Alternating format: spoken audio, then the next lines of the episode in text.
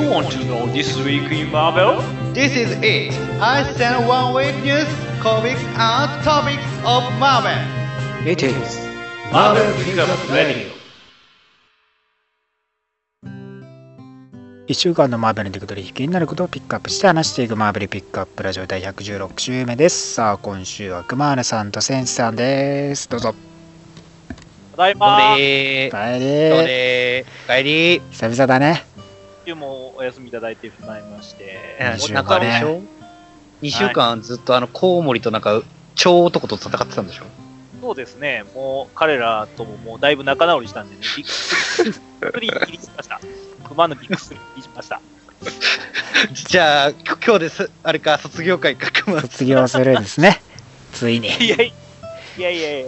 こっちのビッグスリーにも入りたいと思っています。じゃあ、クマ、クマールズフォーエバーとしてね。あの、3週にわたってぐらいでやっていただけいやいやいや、そうそういうことではないですね。はい、もう、単純に、はい、あのーはい、お時間いただきまして申し訳ございませんでした。ねえ、もう本当に。まあ、割と2週だから2人で、うんまあ先週あれですけど途中からね来てくれたけど、うん。ね、体調不良が一週休んだ時で、次の週がちょっと出張で仕事で、うんえー出ていく形になってたんで、ごめんなさい、できませんでしたっていう出張が、実はこの前、あの、また来月決まりまして、来月、多分一回休むと思います。あら。そしたらまた俺は一人でやるということですかね。いよいよ先生も 先生もね忙しくなりますがねこれはねいよいよ一人会がそうね社会に出たく年一回のね一人会が来社ます会にね。出たくね まあ皆さんもね、まあお忙しいとと思いますからね、あのー適当にね聞いていただければと思います。作業用 BGM として。機械の交通の時にね、はい、ねいただければ、はい。じゃあ今週も熊原さんよろしくお願いします。はい、お願いします。はいということで最初のコーナーです。はーい。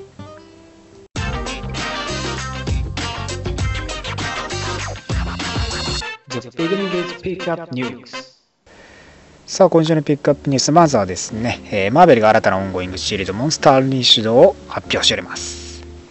はいはいはい。はい。今ねえー絶賛開始しております。イベント。モンスター・アンリッシュドですけどもそのスピンオフとして新たにオンゴイングシリーズが開始と。えーライターのカレン・バンとアーティストのデイビッド・マルケスが、えー引き続き描いていく形となりまして、えーキット怪獣とエルザ・ブラッドストーンと、まあ、イベントでねもたらされた新たなモンスターたちが登場。主役として登場してくるよと、えー隠されたですね、えー島の基地からケイと、まあ、怪キット怪獣のねケイ君と強力なモンスターは待機しておりこれら巨大なリエバイアさんは現れる準備ができていると。えーケイとエルサは幾人かの、えーマーベルヒーローと交流し向き合わなければならない巨大なモンスターにとても危険なヴィランに出会うと。まあいろんなモンスターたちと出会いそして危険なヴィランも登場してきてまずそれらとね、えー戦っていくと。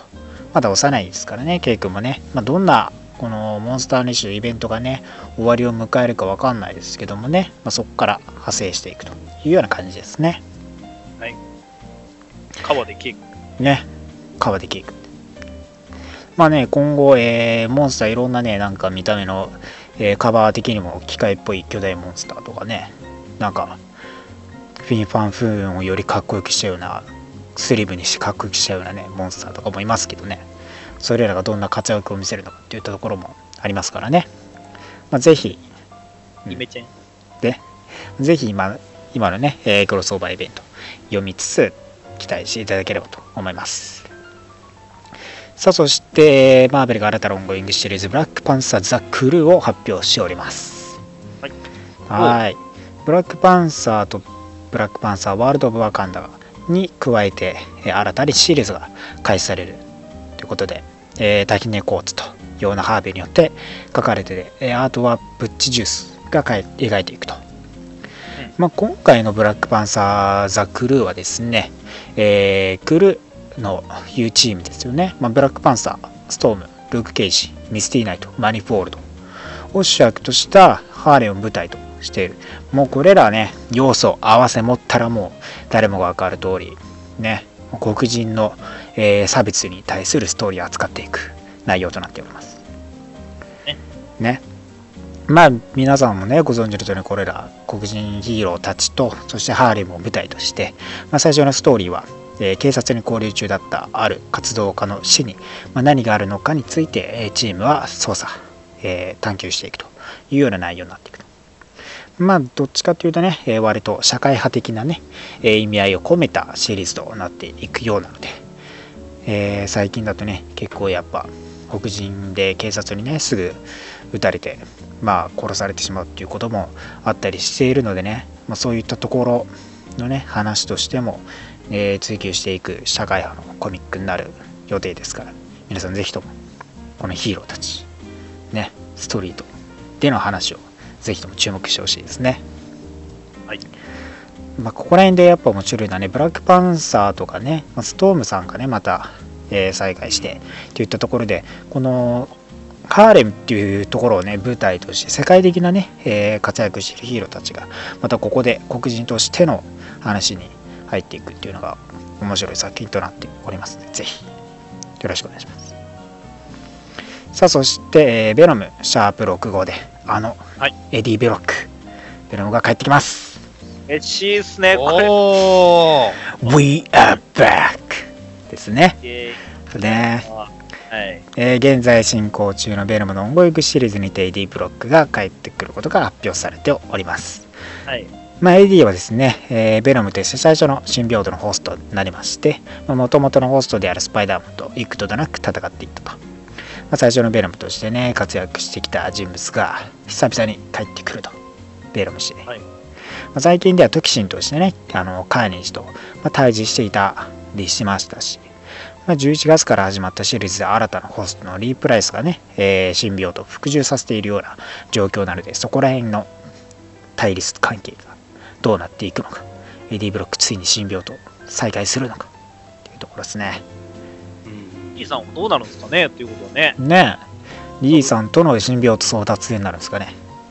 俺、俺の方に来い、俺の方に来いみたいな感じになるんですかね。いや、いいですね。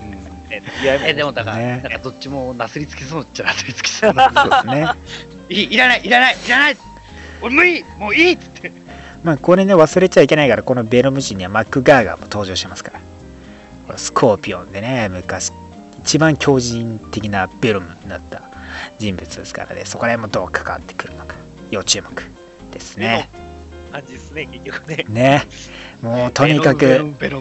とにかく聞きたいのはやっぱ We are the Venom ですよ。ね。これね一人称じゃなくてね We ってところがいいんですよねベノムそうなんですよ。シンビオートとこのエディのね2人が人格を持っているっていう意味でもねいいですからこれぜひともエディブロック帰ってきてほしいところですね。さあそして映画ローガンの新トレーラーが公開されております。はい。そしてヒュージャックマンがですね映画ローガンの世界観がどの X メン映画とも異なると明かしております。まあまずはローガン新トレーラーどうでしたか、いや、よかったです。やばいいやね。いやもう、やばいねここまでなんだろうゾワゾワというかもうなんだろう胸を締め付けられるトレーラーはないですよそうですね。未だかつてうんねうんなんか、ね、やっぱローガンが、なんか、パまあ、育児もやってるっていう感じもあったり、ねそうなんですよねなかなかやんそうですからね。そうそうそうそう ね。まあまたそのローグの時とはねやっぱ違った感じがしてね。その映画としては最初ねローグと一緒に行動して、まあ、ローグのためにみたいなね部分もあって。で戦ってたのがまたそれがコミックとしてね潜入されてたり。オリジナルのねコミックがあったりして。というところがあってでまたもっと幼くてもっと凶暴なねまあローラちゃんをこう出会ってまあ育てていくっていうかね一緒に旅していく内容になってるのがまたねこのローラちゃんの爪を出した時のもうゾワゾワ感俺も一緒にノーって言っちゃいますよあれ。あれはねノーって言いますよ。あの必死で生きてるんやろうけど、なんか、ね。やっぱりね、あんな子にそういうことさせちゃいけないよね。うん。うん。目指して派手にアクションかましすごいですよね本当に。空中で回転してたからな。ね。そのローガンとのねその連携もいいですから。ね。ね本当に、まあ、世界観的にもやっぱね荒廃したっていう感じのね世界になってますし。ね。ね。なんか、なんか舞台は未来だけど、全然、全然進化してない、進歩してないっていう感じですしなんですよね。まあ、ディレクターのジェームズ・マンゴールドによると映画「ローガン」ですね、まあ、2029年にねセットされていると、でヒュージャックマンによると他の X メン映画とは異なる世界観で起こると。スケジュールとトーンに関してはわずかに異なるユニバースだと。でそれはさまざまな点で独立した映画だと、えー他の映画の恩恵を受けていない。パトリック・スチュワートがそこにいるように若干のクロスオーバーはあるがそれは非常に異なって新しい感じがすると。まだ今までのとは別のね時間軸としてあると。でだからああやってなんだろう。コスチュームとか着て X メンファンねローラちゃんがいるけどそこら辺のね活躍としてはかなりうんざりしていて。ヒーローとしての活躍にも割とうんざりしているような状況でちょっと病に侵されつつある、えープロフェッサーをまあ介護している中でローラちゃんと出会っていくというような感じですね。まあ、そうねどういうストーリーの持っていき方で最後になるのか本当わかんないですけどいや、ねむっちゃ悲しいエンドになりそうな気がしてねえトーンも暗いですね。でもやっぱローガンだからね、タイトルが。ねえやっぱだからウルヴァリンじゃなくてローガンとしてのやっぱ話っていうところですからねやっぱね。ねねえ渋いラストフュージョンがどうなるのかぜひとも注目してください。日本公開なんと6月1日決まりましたのでぜひともお待ちください。また3ヶ月遅れ。さあそして映画「アベンジャーズ・インフィニティ・ウォー」の撮影が開始されております、おー、えー月曜日よりアトランタにてインフィニティ・ウォーの撮影が開始されたことが報告されております。えー、まあね今回始まって今、えー、ちょっとエレミレナとかがねまだなんか他の映画とかでね PR とかキャンペーンで忙しいですけどまあ後々合流したりとか、えードラッグスのね、えー初日から撮影参加したりとかいうツイートもねいろいろ来てたりしてますからいよいよアベンジャーズ・インフィニティ・ウォーが撮影開始されているということで間近になってきてるなと。いろんな人がね、やってきてる映画ですんで。ね本当に総出で、えーマーベル・シネマティック・ユニバースをね総括するような感じになると思いますのでねもう。待ちきれないいやー、もう本当に。いやー、楽しみ。ドねラマでするのかどうか。そうなんそこも注目ですからね。まあアベンジャーズ・インフィニティ・ウォーは2018年5月4日よりアメリカ公開予定ですんで。ぜひとも来年また1年後期待して待っててください。はい。さあそして今月も来ております。マーベル2017年7月のプレビューから分かることですはい。はい。で、新たにですね、開始されるシリーズは、ブラックパンサー、ザ・クルー、えー X メンブルー、X メンゴールド、えーベポン X、ベン・ライリー、ザ・スカーレット・スパイダー、ロイヤルズ、ニック・フューリー、モンスター・アンリーシュド、デッドプール VS ザ・パニッシャーですね。えーで、レザレクションの中にはね、オールニューウルバリン19号も含まれてて、また新たなストーリーも開始されていくよと。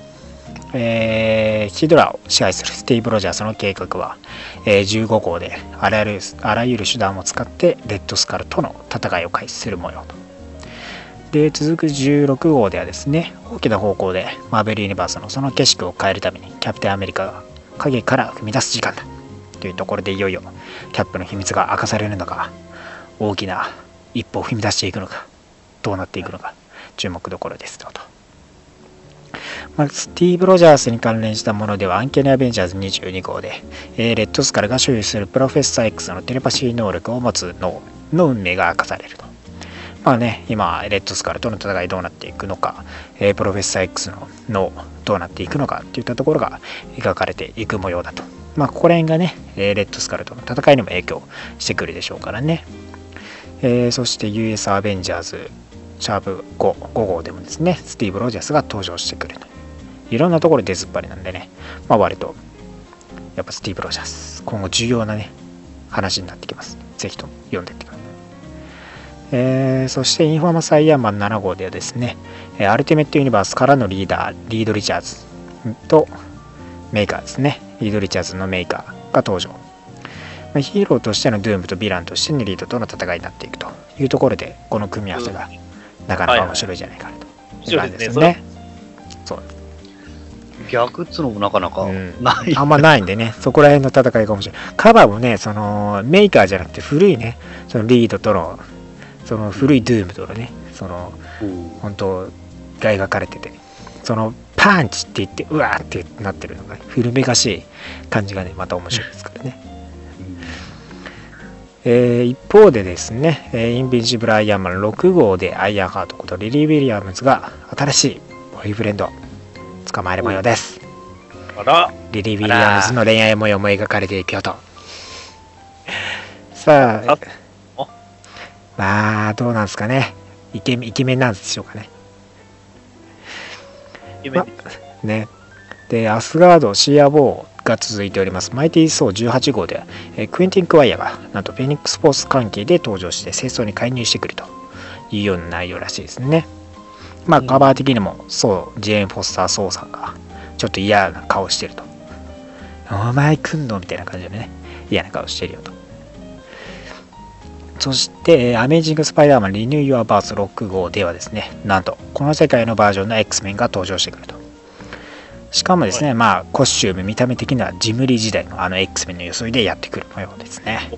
はい、90年代の X メンの感じで登場してくる。はい。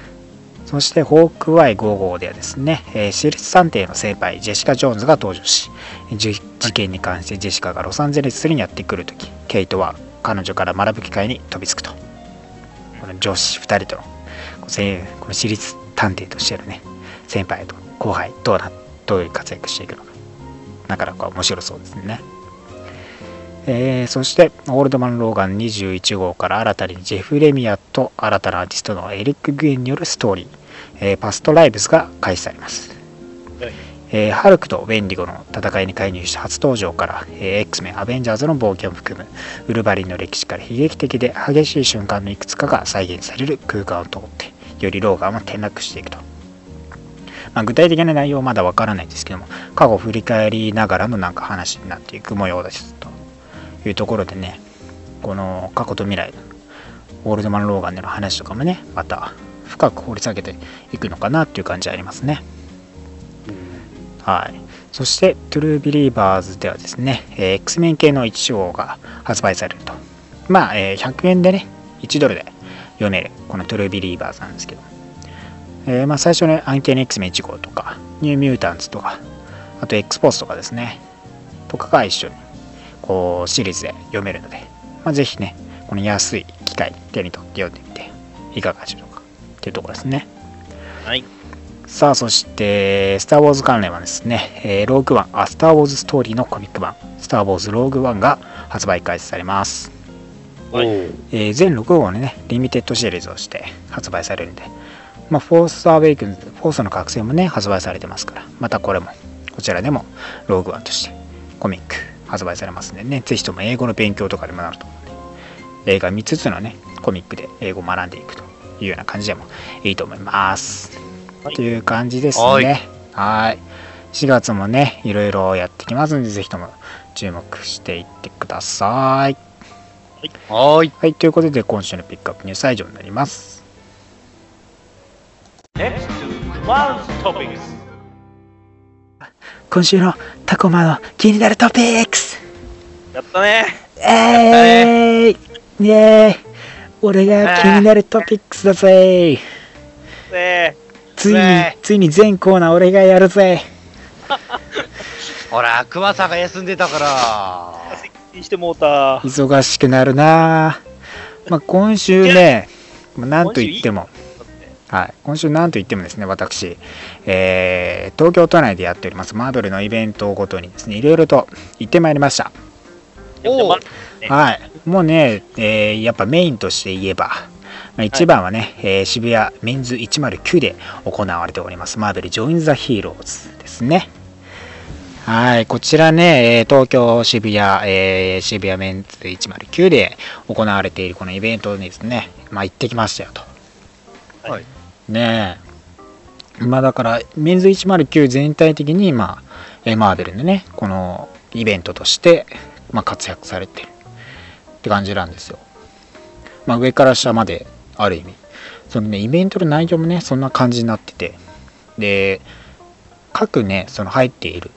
服屋さんとのコラボ商品があるので、各回でマーベルのグッズとか置かれているような感じになってるわけですよね。うん。はい。まあ、このイベントで言えば、はいはい。まあ、まずね、そう最初に行ったの行ったのはですね、えーマイティーソードね、あの、餅つきがあるということで、ああ、やってたね。はい、最初行ってきて、まあ、店頭、そのメンズ109の入り口のところでやられてる外なんですけどね、まあ、ムジョロニアとして臼をね、模した感じなんですけど、その、なんつうんですかね、キネか。キネが、その、まあ、ムジョロニア見立ててみたいな感じありますけど、普通のキネです。あの餅をついたのは何の加工も何もムジョルニアっぽくもしてないただのキネです。は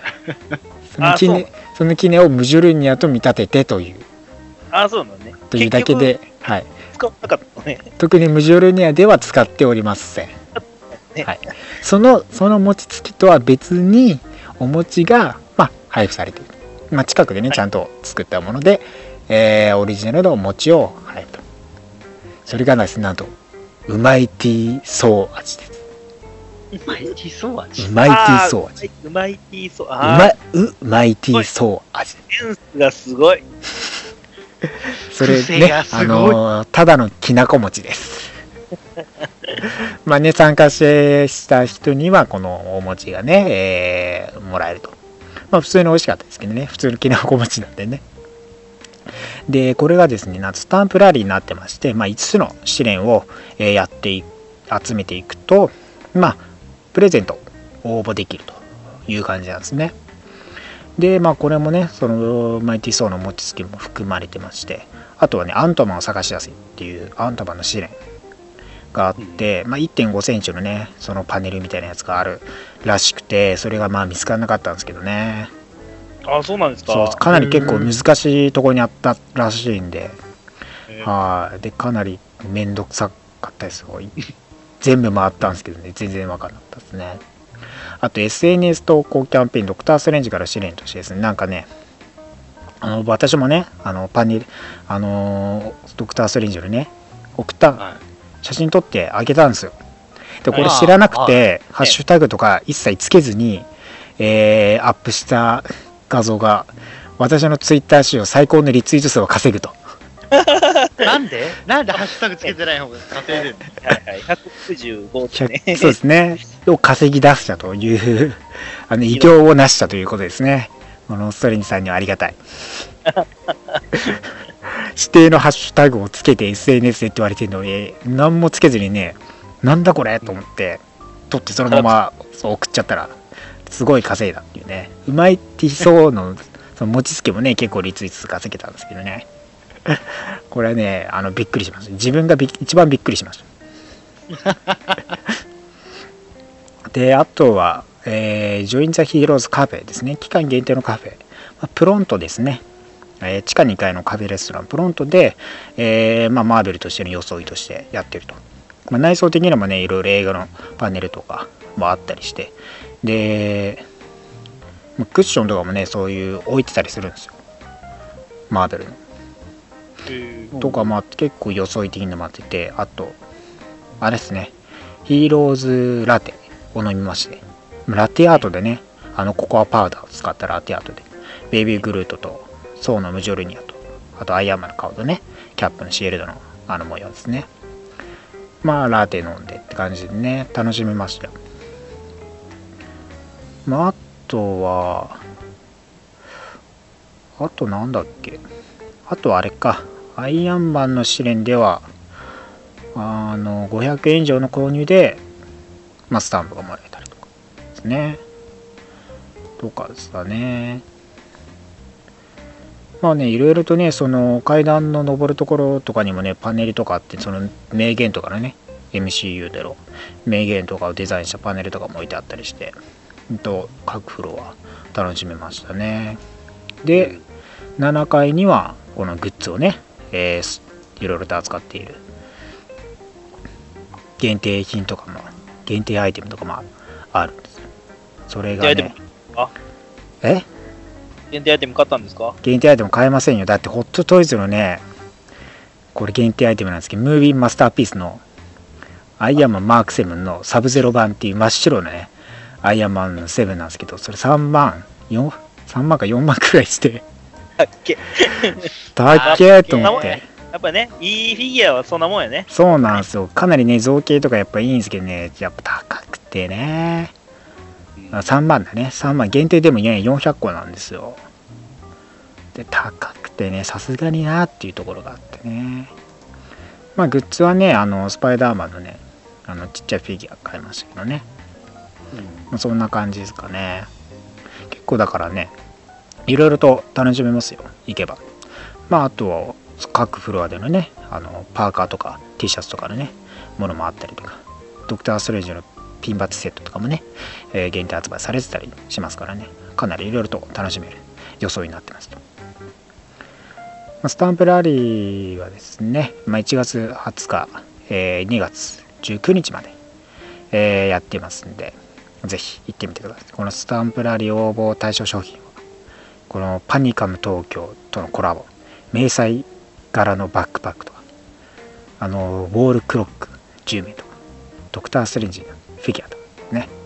当たりますね。ぜひ行ってみてください。近くの人は。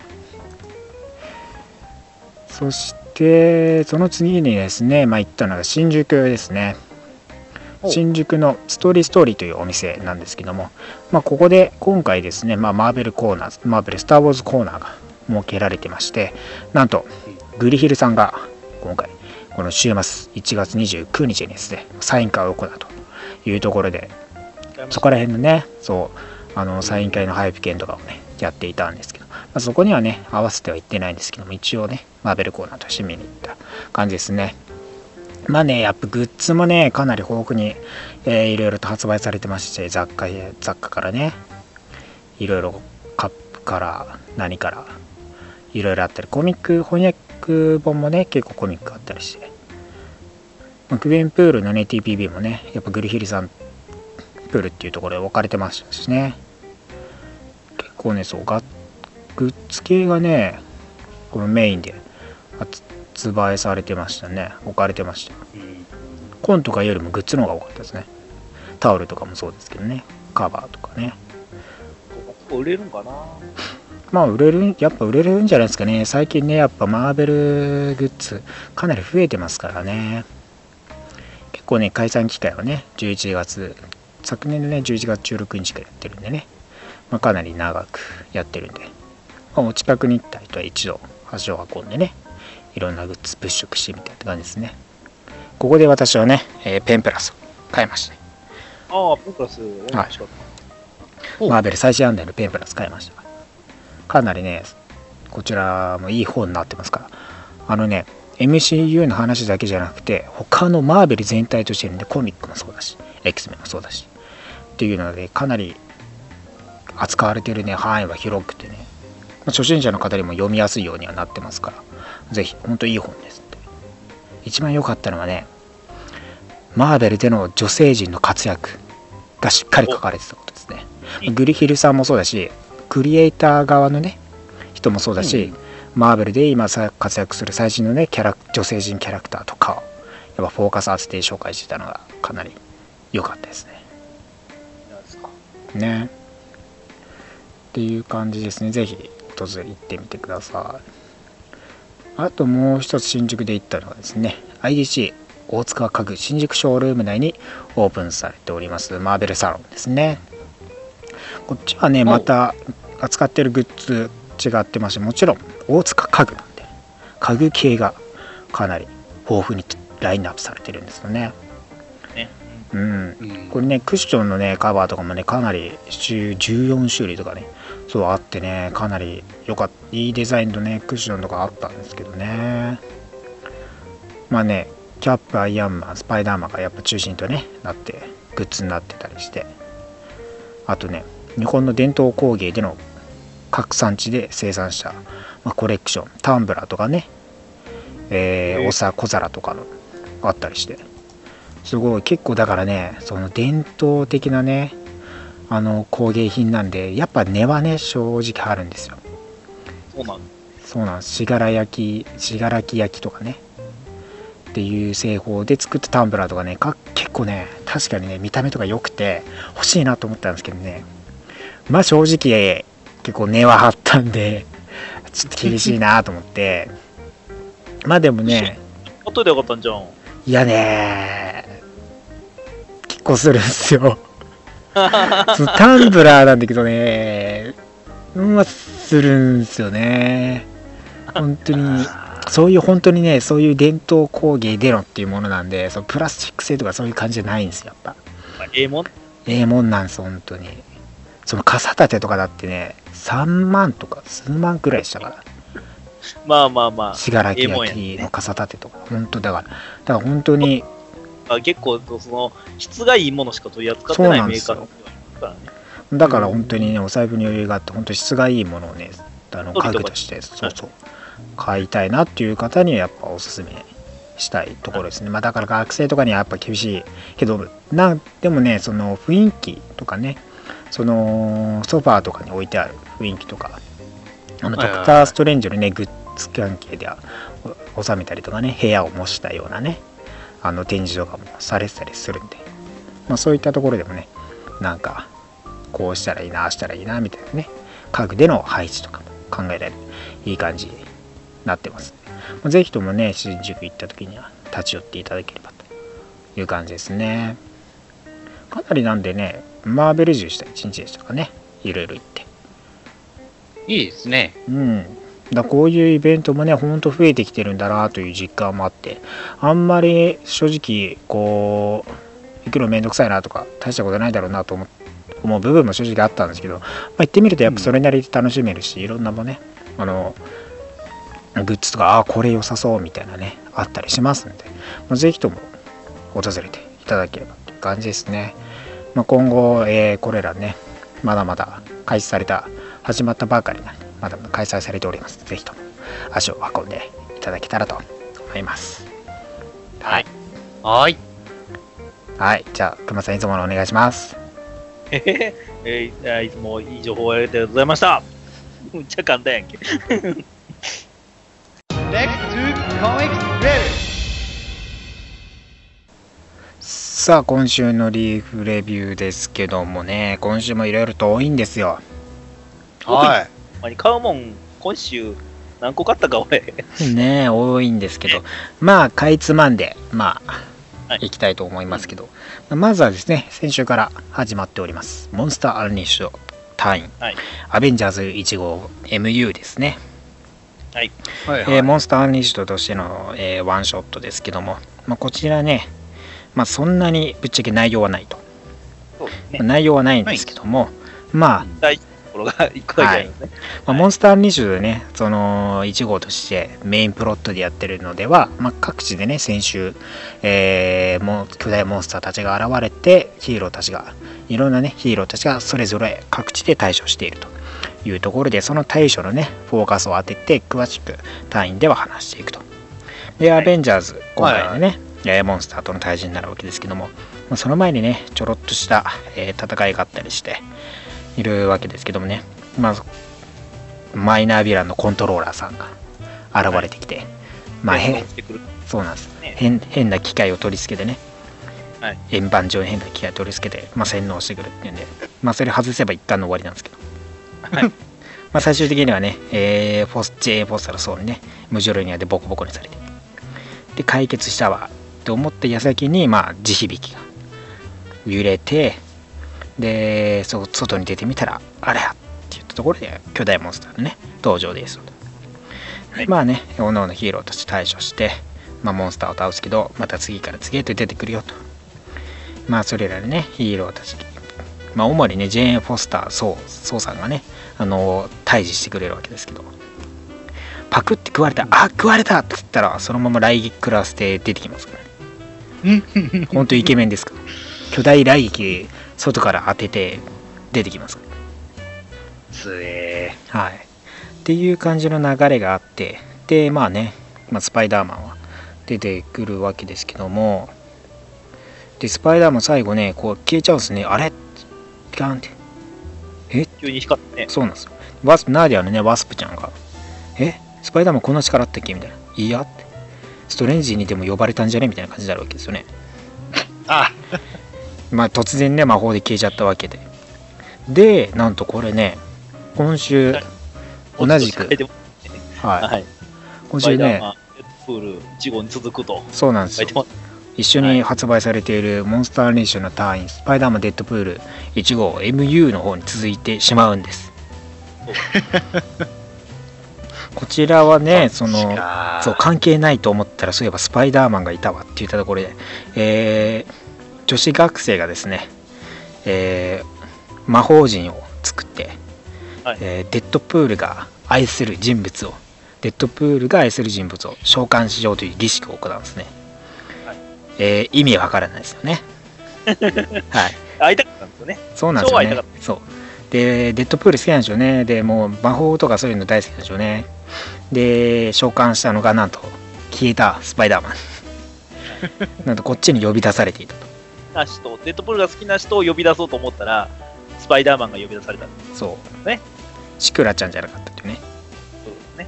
ね。また、徹底的にみんな喜びそうな感じになってきましたね。で、で、魂を帰れっつってね、あの、思いっきりな、はいっていうかね、ぶっかけられたりして、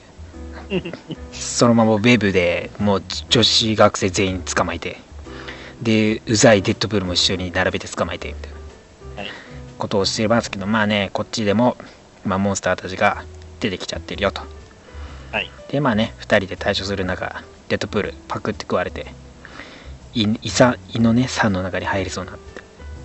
で、他のね、人もね、車とかでね、一緒に食われて、車の上でみんなで立ちつくっていうね。まあね、ウェブシューターもらってね、えー脱出、デッドプールと一般でね、脱出を試みてくると。で、ね、結局はみんな助かってくるわけですけど、まあ、最終的にねそのなんか鉄塔っていうか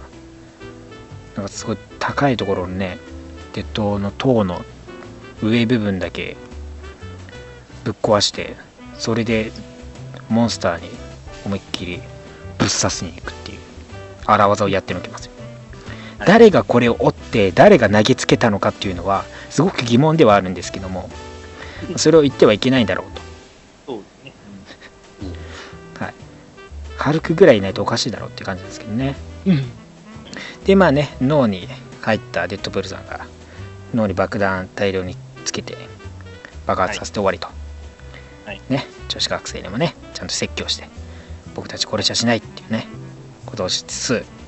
最後ねデッドプール爆発に巻き込まれてね上半身だけになって、えー吹っ飛んできたね、えー足を女学生が嬉しそうに持って帰るという感じで終わりです、この女子学生たちはねかなりオカルト好きなようでね危険ですので皆さん女子学生には気をつけてくださはい。またなんかやったしまね。なんかやれかそうですから危険ですからね、まあそしてえーまずはこっちですね、はい。キャプテンアメリカスティーブ・ロジャース15ですね、まあ、続いてはシビル・ウォー2ジオウスになるんですけどまずこちらをね話しておかなければならない点があると、えー一つ重要なところとしては先週から続いておりますマリア・ヒル裁判。結局ですね、まあ、彼女は、えー裁判としては、えーシールドから追い出されるというような形になったよと。バタイバタイバタイそれによってですねスティーブ・ロジャースが、まあ、彼女を捕らえに行くわけですけども、えーマリア・ヒルは何何かの情報とともにですね脱出を試みて逃げをすると。そして向かった先にはあのキャプテン・マーベルキャロルさんのところに行ってあの先週先々週ですか話していた地球をバリアで守るという構想のねデータなんですね。はいで一方でですね、えースティーブはセルビーがですね、えージャック・フラッグがですね最初、えーねあのこの1号の時に出会ってそのままジャック・フラッグをね突き落として、えー昏睡状態になってますけどももう彼をね、はいはいはい。えーセルビキが研究したところ彼はそのまま目覚める可能性があると。このままではやばいと。目覚めた時君の計画失敗すると。というところでまあどうするか。というところなんですね。で過去ではねその過去部分もね今回あってそこではまあスティーブ・ロージャースとしてねその正義としてやっぱ切ったくりをね追いかけたり。まあ、戦争にはねやっぱ兵隊入隊にはね体が貧弱ないとできないっていったところでね果敢にねやっていくっていったところもあって、まあ、それによってねこうボコボコにされるんですけどもひったくりにねスパックを取り返してきたいうところでねそのプロジェクトリバースのこうアブラハムアブラハムとかにねその将軍とかに、まあ、気に入られていよいよスティーブ・ロジャースとしてもリバース計画の方に入っていくというような内容になってます。で一方でジャック・フラッグなんですけど、まあ、薬をね投与しようと、まあ、スティーブ・ロジャース病室に入ってくるんですけども、えー彼のね相棒であるフリースピリットが入ってくるんですよ。で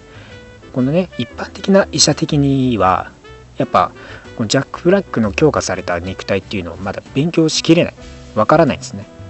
なので、まあ、彼彼はもうこのまま昏睡状態のままでもう目覚めることはなくて、まあ脳死状態という判定を受けてしまう。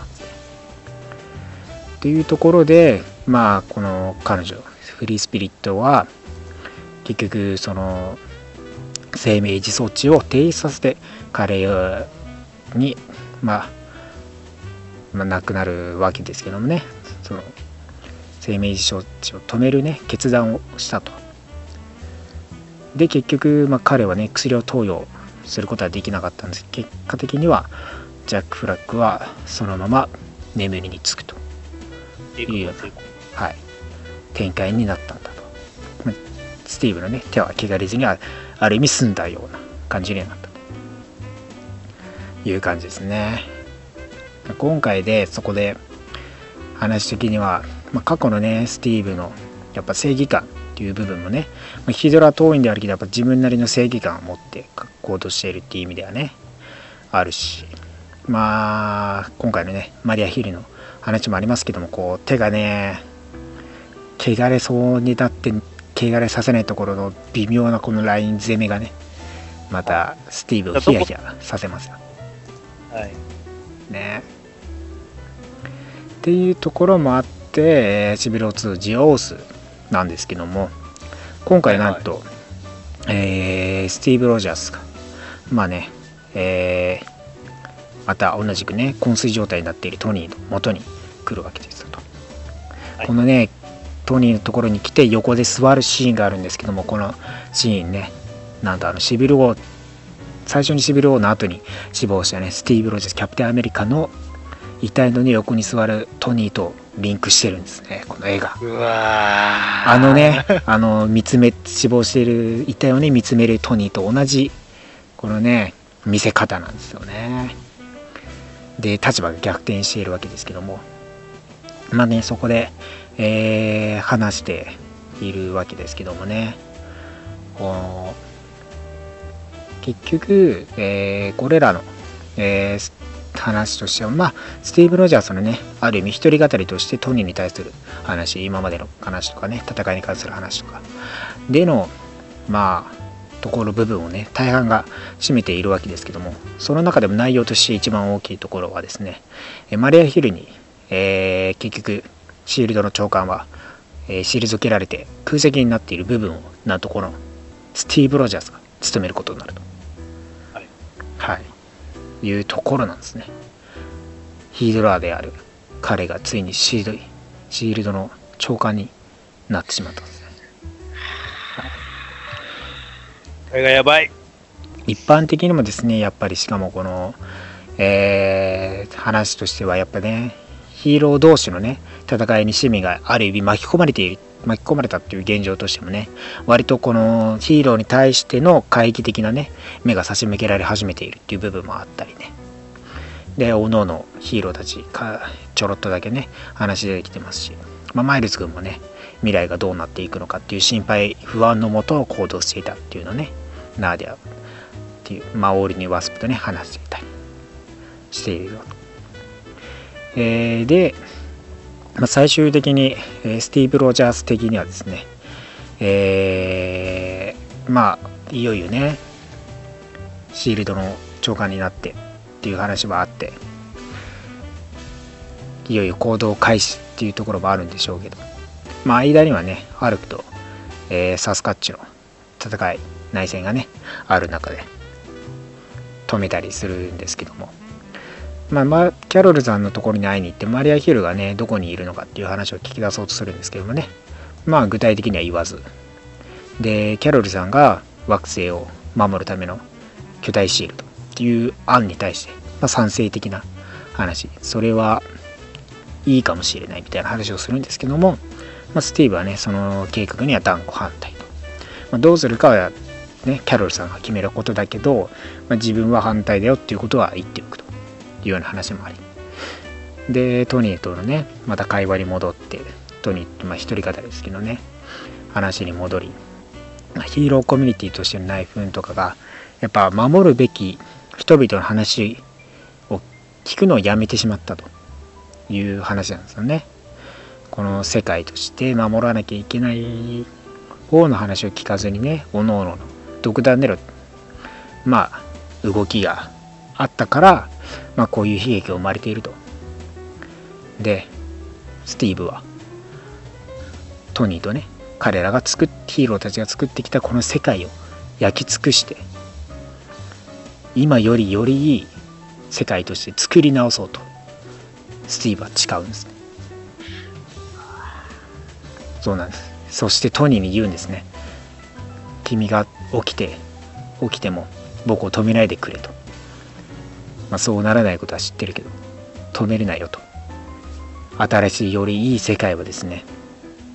もちろんヒドラによる統制された。ヒドラによって統制されそしてヒーローたヒーロー超能力を持つね人物たちが隔離されて全てが監視されてヒドラの名のもとに監視される世界。シークレットエンパイア。はい。で終わりです。がるのか。はい。ねえいよいよ。そこに繋がるのか。イベントとして始まっていく予定のシークレットエンパイア。そうするスティーブ・ロジャースの計画がついに大いなる計画が動き出すというところで今回終わりとレッドスカル。はい。ねでレッドスカルのね今度ね展開として戦いあって、まあ、ヒドラをね全面的に自分のものとして乗っ取ろうと、はい。っていう計画が動き出していくようですからぜひとも注目してください。これはおいおいとんでもないことになると思います。とんでもないことですよ、本当に。ねやばいですから。このビッグウェーブに乗り遅れないでください。やばいです。本当に。スティーブやばいですちょっとこれは、すげえ楽しくなってきたぞ。ねえこのねそのシークレットエンパイアに続くっていうところのねその確かにスティーブがね暗躍していく動き出すっていったところもありましたけどまさかこうやってねまたティザー画像で見せていたシークレットエンパイアを出してくるとというところもありますからねはいいやほんとやばいですからぜひとも注目してくださいはい。そして、えー、インヒューマンズ VSX メンのタイインエクストラオーディナリー X メン18号ですね。はい今回の話はですね、まあ、フォージ回としてですね、話されてまして、えー、フォージはね、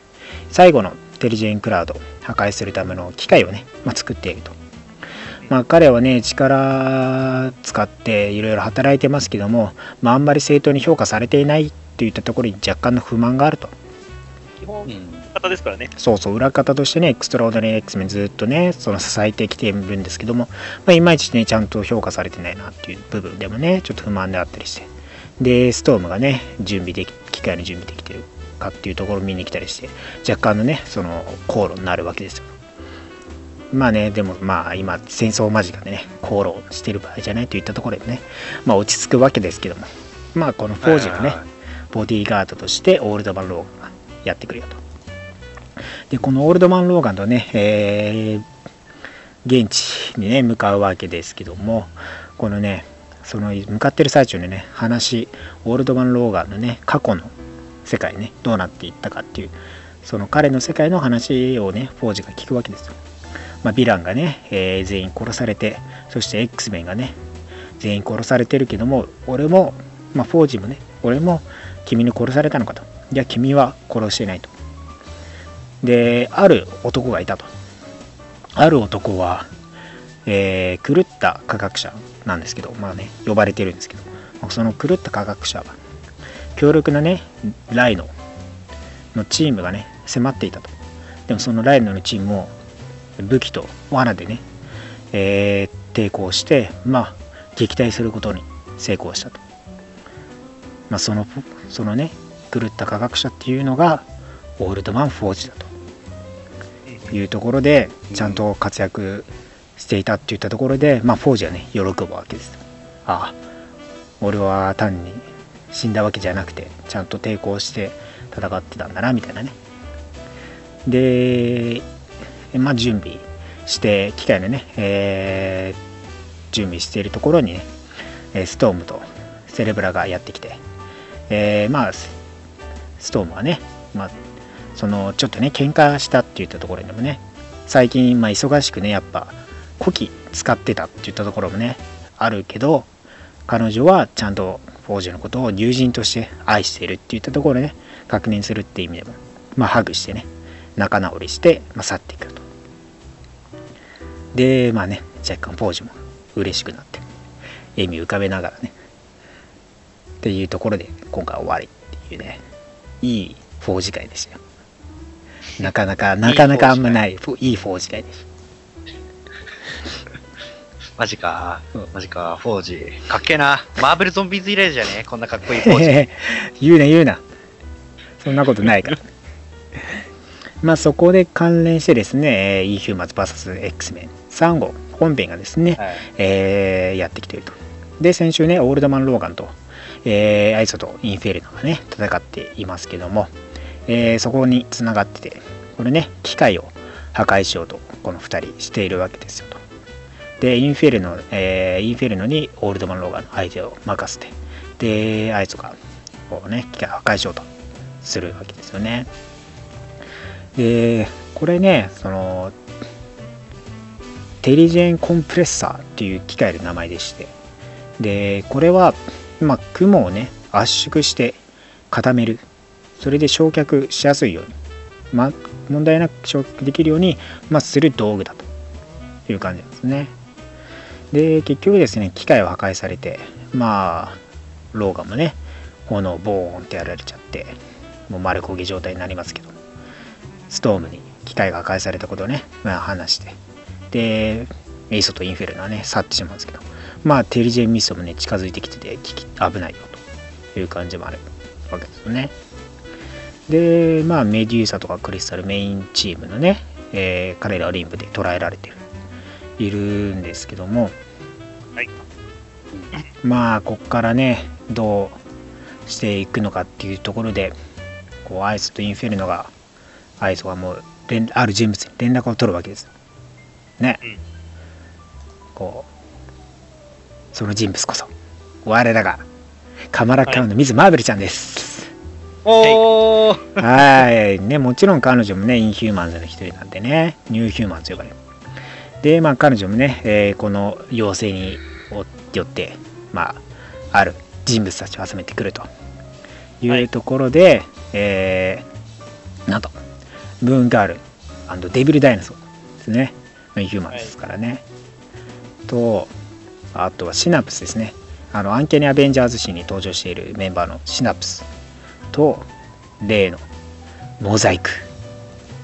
例の乗ってる野郎モザイク。題をなぜ知ってたのかみたい。なところねモザイクを知ってる。多分後々にねやっぱ知ることをみんな知ることになるんじゃないですか。インヒューマン図鑑で。わかるんじゃないですか。ね、あとシールドね、えー戦士、クエイクも来てたりね、して、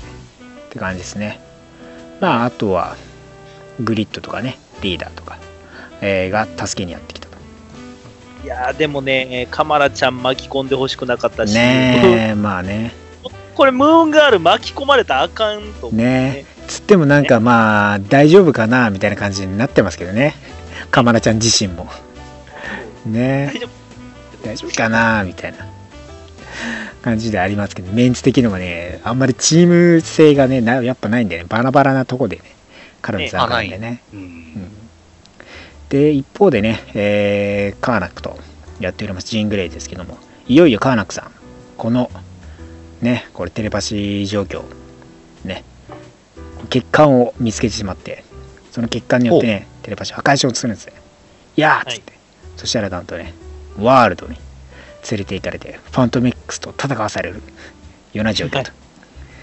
まあ、すまあ、ジーンもね、一筋縄ではいかなくてね、こうファントメックスの援護もありっていったところでね、まだまだ捉えられている状況。で、一方でね、えーまあ、このビーストと、若いビーストと、まあ、捉え捉えられてるんで、現在のビーストですけども、まあ、そのビーストにね、まあ、雲のね、速度がより速くなっているということを知らせて、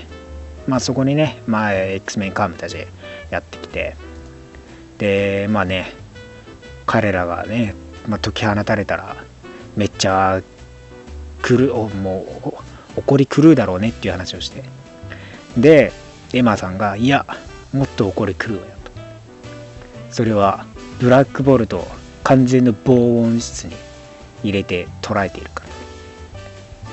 というところで、あの完全なる対策ができているという感じです。で、終わりますね。本当？に完全なのかな？ねいや、不完全に完全なんでしょ防防完全なる防音説明でもね。っていう感じですけど。はい。まあねインヒューマンズ側も一筋縄ではいかないというところで。まあニューアテラにはねいないニューヒューマンズたちをねやっぱ差し向け始めているというところでね援軍としてどうこの戦い向かっていくのかというような状況がありますので。ぜひとも、ね、この戦い読んでみてください。はーい。まあ、今週はこんな感じですね。なんかわかりますか？そうですね。そうですね。えーハルク、あ、そうですね。ハルクの会ですかね。うんあの、みんなで仲良く、あの、焼肉食ったりカラオケ行ったりしてるんで。このトータルオーサムカルクのね、この15号、今回ね、そのいろんなね、その若手キャラとかね、ねあのシルクちゃんとかカマラちゃんとか出てくるんですけど、よし行くぞっつって行った先がね、子供たちととの、あの、た子供たちのためのショー的なね、イベントだったんですね。ヤン会みたいな感じですね。そうはいそうなの子供たちと一緒にこう戯れるっていう感じのショーをやっててその後に焼肉と。で焼肉でお金をおごらおごれなかった。うん。ウォンが誰が払うってなった時そうそうそう。喧嘩を。喧嘩起こったりとかしするんですけど、そこで銃撃つのはおかしい。とかねあったりして。で次は俺が怒る。カラオケだっつってみんなで「イエーイニューヨーク!」って歌ってるっていうね な、な、そのチョイスのせい、なんだそのチョイス。めっちゃ面白いですよ。ねあでまあねその後やっぱヴィランたちが出てくるっていったところでこ終わってるんでね、まあ、その後、で、ニュー、ヨークはワシントンって歌うの。そういう、ねそういうことないんですけど、カラオケバトルじゃなくて。ニューヨーク、ニューヨークみたいな感じのね歌だったんですけど、ね、面白いですからね。なんか若手のね、和気あいあいとした感じもね、良かったですね。アンチ、味くとは思って なかっねうん。来週はですね、えーブルザイ1号とか、えーあとモンスターニシドもね、えー2号本編始まっていますからね、まあ、ぜひとも読んでみてください。ということで、はーい今週のリーブレビューは以上になります。た。はい。あのはい。Finally topics of this week. さあ、今週の話題はいよいよ日本公開ドクター・ストレンジを総予復習です。はーい。えー、やっと来たぜ、ドクター・ストレンジ。ようやく見何ヶ月遅れだい？何ヶ月遅れだい？ね。まあ2ヶ月まあ実質3ヶ月ぐらいですね。えー、ようやく日本公開。ドクターストレンジスティーブン・ストレンジ。ネタバレネタバレに怯えずに済む、ね。ということですね。私もね、はネタバレを食らわないとねドクター・ストレンジの映画と名の付く記事にはもうクリックすらしなくて ずーっとやってきましたけど。ね。は僕はウィキペディアを見ていません。い一つでねちょっと食らいそうになった部分はあった。ジャブジャブ打たれた感じはありましたけどね。タイトルタイトルだけでね。そう。まあね、えーいよいよ、えー11月4日に公開されたドクター・ストレンジが1月27日日本公開ということでようやく来るわけですけどもね。まあいよいよマーベル MCU の方にも魔法系のねキャラクターが登場してきて、まあ、今までのねえー MCU 関連の映画とはまた違った世界観として違った側面としてねやっていくというところで今回ドクター・ストレンジ、えーかなりね目玉になってますからもうこれに関して映画に関してはねはい。もう知りません まあその何回かね日本でもその試写会的なもので見てってる方とか結構いると思うんですけどちらっと聞いたりとかは確かにあったんですけど、ね。あんま確気使ってくれはるんで、確信に触れるようなことはそう話して。まあないですけどね。まあね登場人物的にはモールドとかね、はあとクリスティン・パーマーとかね、はい。ま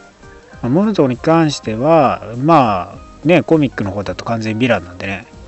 やっぱそっちになっちゃうのか、っていう感じもねやっぱ雰囲気全くないんですけどね要は味方は終始味方の感じにねなりそうな感じはありますけどね、やっぱそこら辺の動向が気になるとこだしあとクリスティン・パーマーとしてね。まあ、ないいわゆるナイトナース系として登場してくるわけですけど。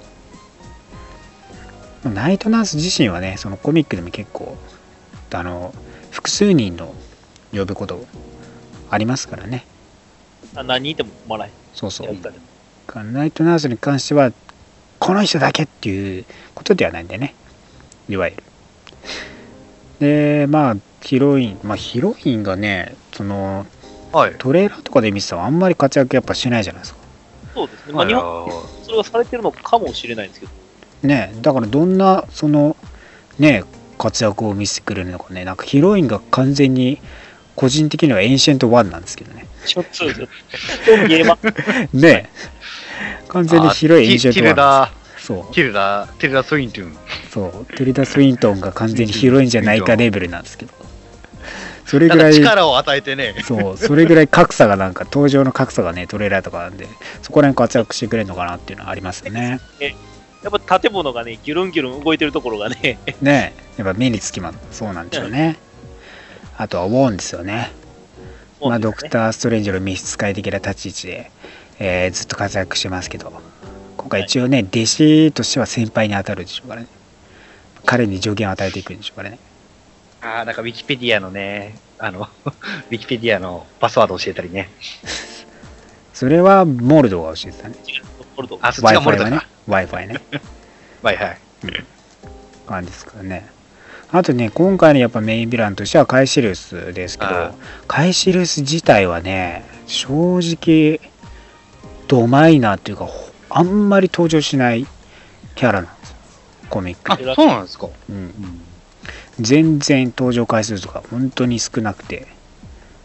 役者はもう大物ですけどね、そうマッツですからねアッツですからね。マッツ来日してますからね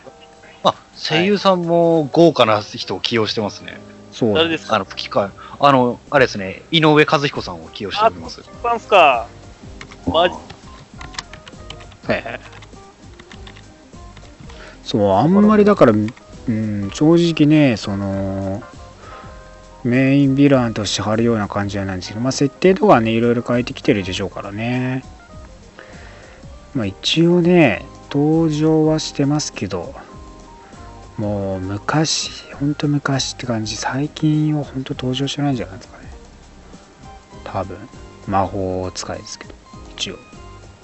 見た目も魔法とその、魔法での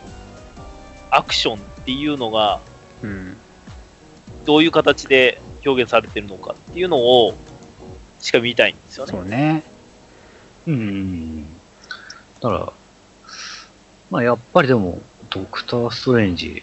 まあ漫画の方だとやっぱ、確か今週の漫画ボックスだと今週、とうとう、多分映画のうん前日談を、今終わったところですね。あああ、そうなんですね。なんかな一巻にまとまってね。配信そうそうそうそうまあ、エンシェントワンもね、やっぱ女性に変わってますからね、男性からね。ヒゲ長おじさんからね、洗礼されて、ティルダ・スウィントンに変わってますからね。えーああまの実写化のはは出た時は、ね、渡辺謙がやるんじゃないかとかっていう噂が流れてましたからね。ねえ一部でありましたから、やっぱ女性に決まってっていうところでどうなるのかなっていうのはありますけど、結構安定感ありそうですからね。うんうん。どうなっていくのかですよね。まあそこら辺のメインメインツ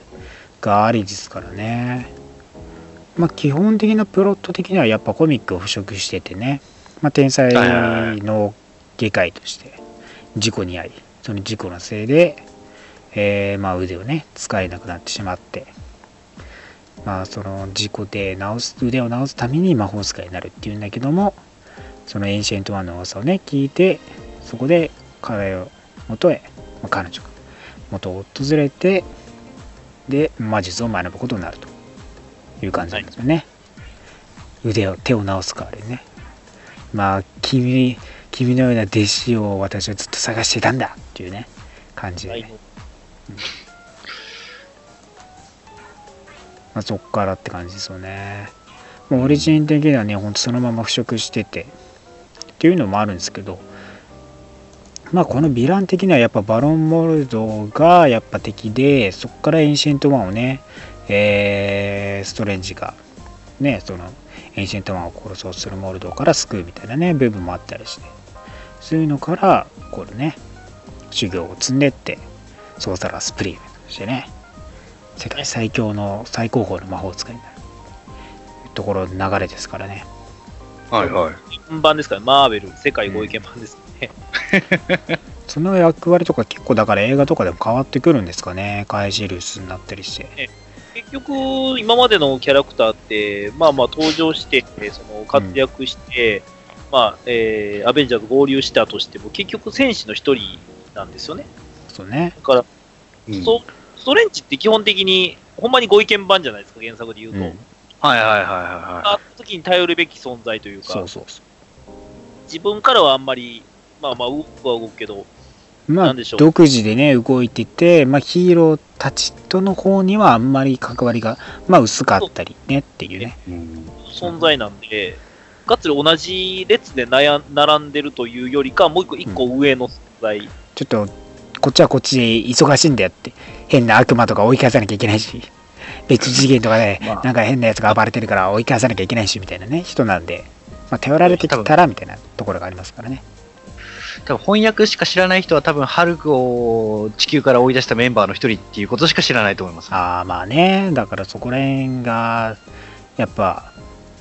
感じ方ではそうなるよね。あとシビル・ボーとかね。無干渉だからの人とかね、うん、あんまり出番としてはあの本当に映画化されるまでは全然なんか出番はなかったって感じですね翻訳本では。だからニューアベンジャーズとかでアベンジャーズには参加してるけど、まあ、彼自身としては今まではそれまでアベンジャーズとしてのやっぱ活動っていうのはほぼあんまりなくてみんながヒーローとして集まってる時に集まるぐらいでアベンジャーズ入りっていうのは本当ニューアベのあれシビル王以降のねところからなのでそれまでやっぱ自分でね独自にそのシルバーサーファーネイモアハルクと結成したねディフェンダーズとしてやっぱチームをやっぱ最初作ってっていうところがあったんでねその後はねこの女好きが招いたフェアレスディフあの女性だらけのねディフェンダー作ったりしてますからね。いや、ほんまに、あの、その魔法自体が、本当に、でしょう、壮大な魔法、まあ、使えるんやけど、使わへんっていうようなそうね。手が、がいろいろ、でほんまに一人で一当選できる存在ではありますんでね。そうそう。えまあ、だから強力なゆえにその強力なねその敵と密かにね戦ってるっていうところもあってでやっぱイルミナティのねそのどこのチームのトップとかでもない時でもやっぱストレンジとしてねイルミナティのメンツの中に入ったりしてましたからね、あ、そうですね。うん、やっぱトップとして置かれる頭脳の面々だからっていうところはあります。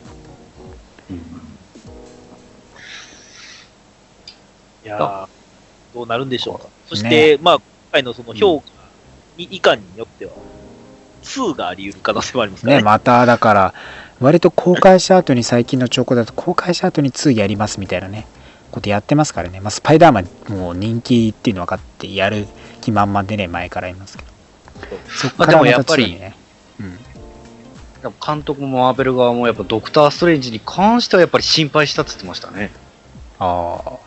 あ、あと違うから、だから、前前も僕言ってましたけど、その、魔法っていう存在っていうのは、一番初め当初のマーベル・シネマティック・ユニバースの流れでは、存在したらあかん流れでしたでしょ。基本的に科学的な部分をメインでやってたんでね、そうそうそうだからどんどん許容される、まあまあ、えっ、と、スカーレット・ウィッチなり、いろいろ魔法っていうものがあってもいいんやっていう世界に、どんどん変わってきているっていうところが、すごいところで、うんだからこそ今、彼を出せる存在になったわけですよ。ね、で、裏でやいろいろやってたみたいなね、話になってくるでしょうし、まあ、あと監督に関して言えばやっぱりすごいですよね。この、ルなんか、プレゼンで500万自腹で払ってこんな映像を作れますよっていうことを出してはあ、やっ